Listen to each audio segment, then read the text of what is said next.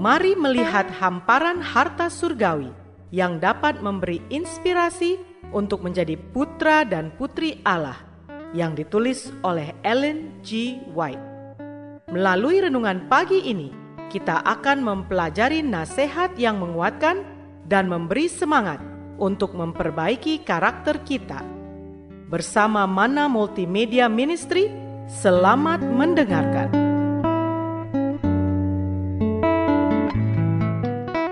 Shalom, selamat pagi saudaraku. Renungan pagi kita hari ini 24 Oktober berjudul Lapar dan Haus akan dipuaskan. Bersama saya Naomi Panjaitan. Ayat intinya diambil dari Matius 5 ayat 6. Demikian firman Tuhan. Berbahagialah orang yang lapar dan haus akan kebenaran, karena mereka akan dipuaskan. Mari kita dengarkan penjelasannya. Kebenaran adalah kekudusan, keserupaan dengan Allah, dan Tuhan adalah kasih. Itu adalah keselarasan dengan hukum Allah karena segala perintahmu benar dan kasih adalah kegenapan hukum Taurat.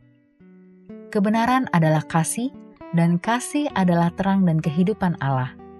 Kebenaran Allah diwujudkan dalam Kristus.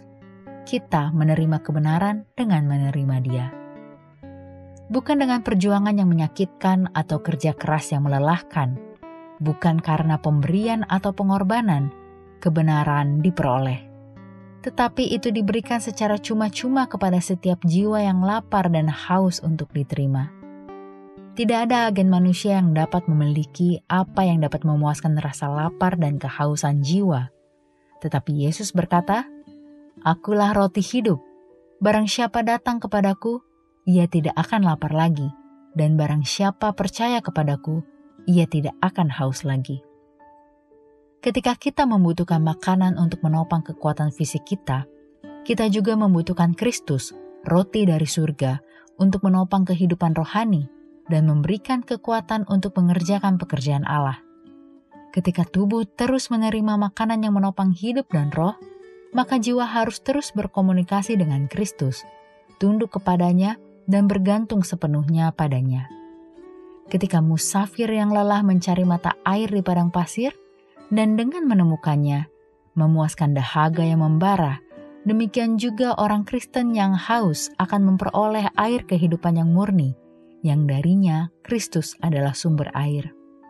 Kita tidak perlu berusaha untuk memuaskan dahaga kita di sungai dangkal, karena mata air yang besar berada tepat di atas kita yang airnya melimpah dan dapat kita minum dengan bebas jika kita akan naik sedikit lebih tinggi pada jalan iman. Saudara-saudara yang kekasih di dalam Tuhan, firman Tuhan adalah sumber kehidupan. Ketika Anda mencari mata air yang hidup itu, Anda akan melalui Roh Kudus dibawa ke dalam persekutuan dengan Kristus. Anda akan tahu bahwa Kristus memimpin Anda, seorang guru ilahi ada di samping Anda. Doa kita hari ini. Bapa, terima kasih melalui renungan pagi ini, kami boleh belajar bahwa kami memiliki Allah yang senantiasa akan memuaskan lapar dan dahaga kami. Terima kasih melalui renungan pagi ini, kami diingatkan bahwa kami memiliki sumber makanan rohani terbaik dan sumber air terbaik bagi kehidupan rohani kami. Tolong kami hari ini untuk selalu mencari Engkau, untuk menjadi lapar dan haus akan kebenaran Kristus. Di dalam nama Yesus Kristus kami persembahkan doa ini. Amin.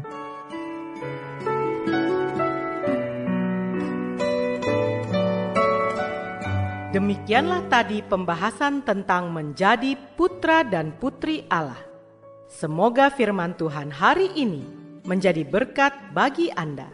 Sampai jumpa, Tuhan memberkati.